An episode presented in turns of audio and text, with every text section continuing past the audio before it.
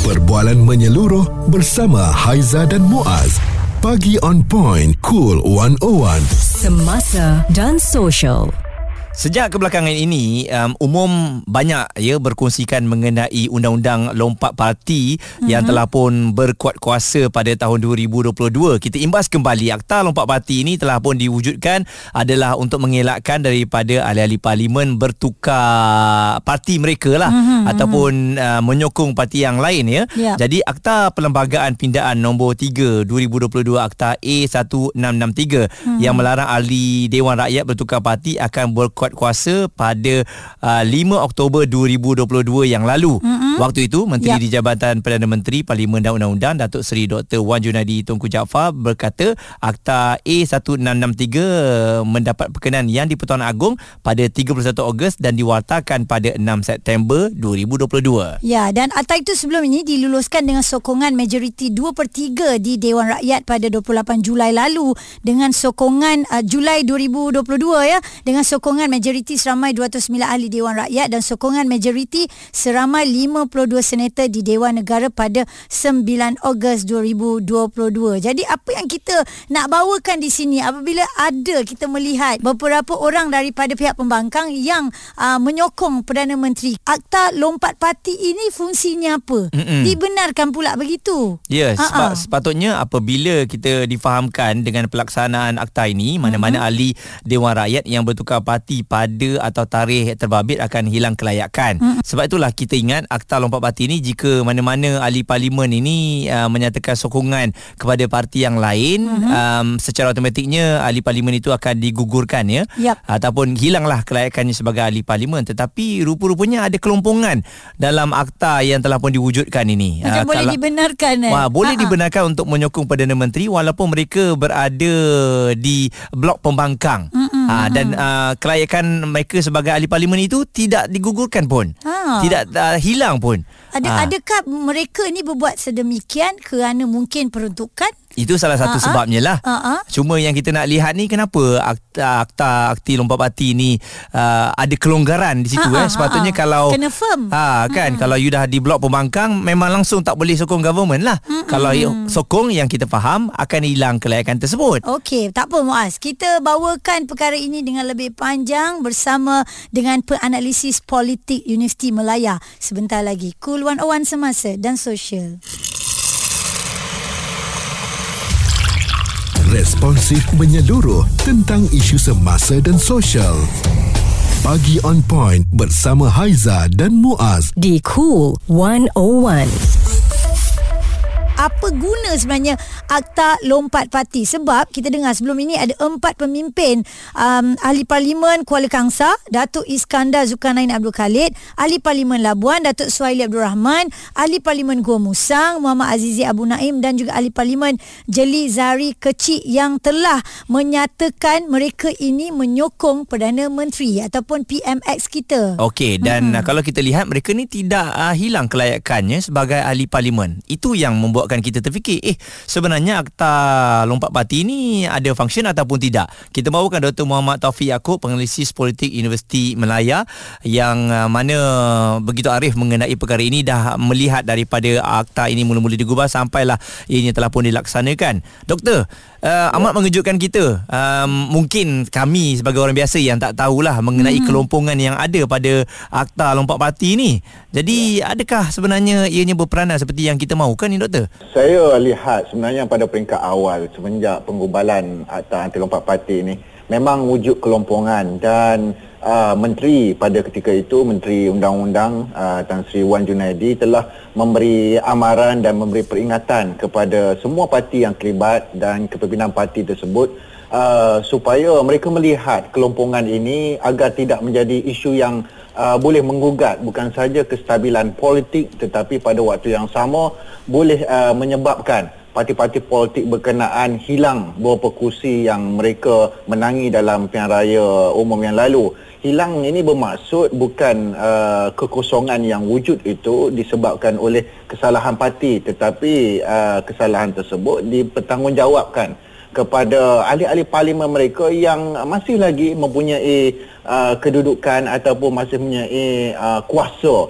untuk menyatakan sokongan kepada parti politik yang lain ataupun pemimpin uh, parti politik yang lain. Mm-hmm. Maka kita lihat sebenarnya keadaan ini uh, mengejutkan kita uh, tetapi uh, bagi kami penganalisis politik ataupun uh, pakar undang-undang yang lain uh, telah uh, menjelaskan dan telah uh, melihat bahawa kelompongan ataupun kelemahan yang wujud dalam Akta 34 Parti ini boleh memakan diri yeah. kepada parti-parti politik yang uh, mengambil lewa ataupun uh, secara tidak uh, serius melihat bahawa isu lompat parti ini merupakan isu yang begitu besar hmm. dan boleh menggugat kestabilan politik bukan saja parti uh, berkenaan tapi juga kepada uh, kerajaan yang mentadbir negara. Hmm.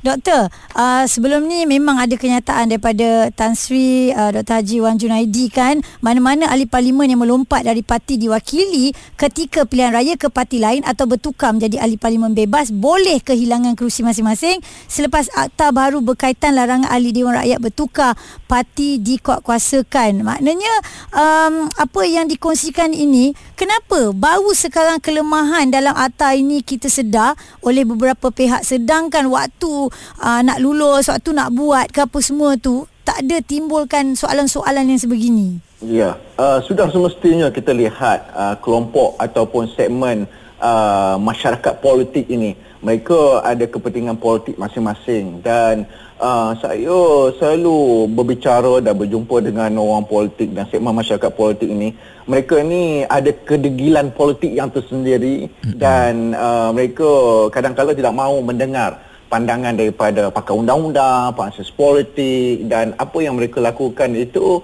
uh, mereka lihat bahawa itulah yang betul bagi mereka tidak ada lagi pandangan yang baik ataupun pandangan yang boleh membina hmm. ya uh, kejaya ataupun uh, kekuatan parti politik itu selain daripada pandangan mereka itu sendiri maka kita lihat inilah bahana ataupun impaknya kepada mereka itu sendiri apabila suatu tindakan ataupun uh, perbuatan daripada ahli parlimen ataupun wakil rakyat mereka sendiri itu memakan diri akhirnya mengakibatkan keadaan yang kita lihat hari ini muncul dan memberi kesan kepada parti mereka itu sendiri dan hmm. uh, saya yakin sebenarnya uh, keadaan ini boleh diperbaiki dan uh, kita kena lihat dalam pindaan akta ataupun undang-undang apa yang berlaku hari ini kita tidak tidaklah boleh buat begitu tergesa-gesa kerana kalau timbul saja masalah secara tiba-tiba kita nak pindah perlembagaan mm-hmm. ataupun kita nak gubah undang-undang itu tidak boleh kerana kita tidak boleh jadikan undang-undang ataupun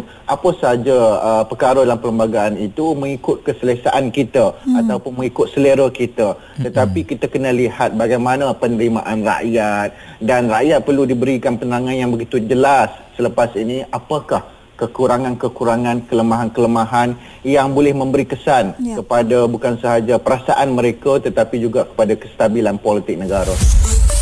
Suara serta informasi semasa dan sosial bersama Haiza dan Muaz bagi on point cool 101 cerita politik berkenaan dengan Akta Lompat Parti. Apa fungsinya? Fungsi sebenar pengumbalan Akta Lompat Parti ini menjadi persoalan orang ramai mengenai fungsi yang uh, dikenakan selepas uh, beberapa ahli parlimen pembangkang beralih arah menyatakan sokongan kepada Perdana Menteri Datuk Seri Anwar Ibrahim. Meskipun empat ahli parlimen tersebut mendakwa sokongan itu demi peruntukan dan bukan berpindah parti, mm-hmm. tapi situasi tersebut mengelirukan masyarakat lebih-lebih lagi apabila mereka memohon untuk untuk menukar tempat duduk di Dewan Rakyat. Selain itu juga timbul juga persoalan lain, apakah manfaat yang mereka terima selepas memberi sokongan selain peruntukan? Adakah sebarang usul atau projek akan mudah diluluskan? Okey, jadi semua persoalan itu kita berikan ya kepada Dr. Muhammad Taufik Yaakob, penganalisis politik Universiti Melaya. Doktor,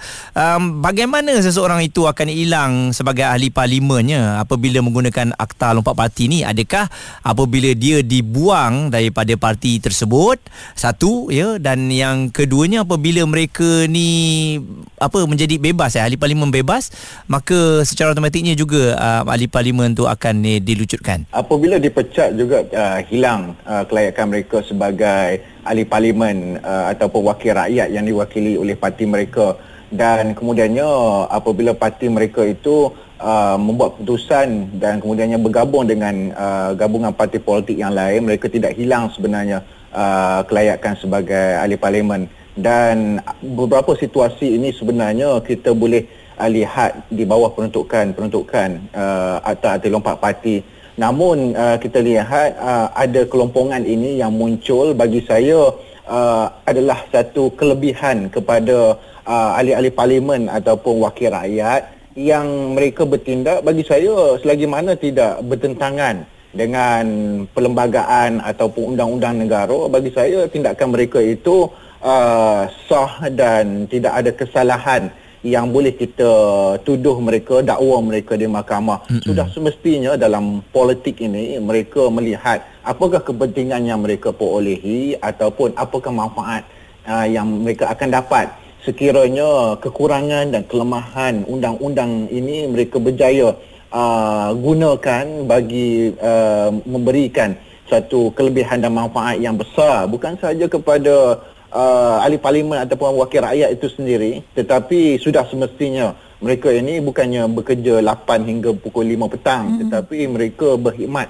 kepada rakyat. Sudah semestinya rakyat memerlukan bantuan daripada mereka. Rakyat uh, melihat bahawa tempat pergantungan yang paling utama sudah semestinya uh, wakil rakyat mereka jadi peruntukan dana dan apa sahaja berkaitan dengan uh, kewangan uh, masyarakat sudah semestinya akan dirujuk kepada wakil rakyat berkenaan. Ini menjadi tekanan yang besar kepada mana-mana wakil rakyat uh, untuk membantu uh, masyarakat di kawasan mereka dan jawapannya itu mestilah ada dana yang cukup hmm. bagi memastikan bahawa rakyat itu mendapat keselesaan dan perkhidmatan yang terbaik daripada wakil mereka. Ya, mungkin alasan yang digunakan oleh empat ahli parlimen ini adalah demi uh, kepentingan rakyat yang menyokong mereka. Jadi next ya, bagaimana agaknya dengan kerja politik mereka, doktor sebab uh, nampak gayanya apa yang dilakukan ni seperti mengkhianati pengundi yang telah memilih mereka. Mereka di blok pembangkang kan?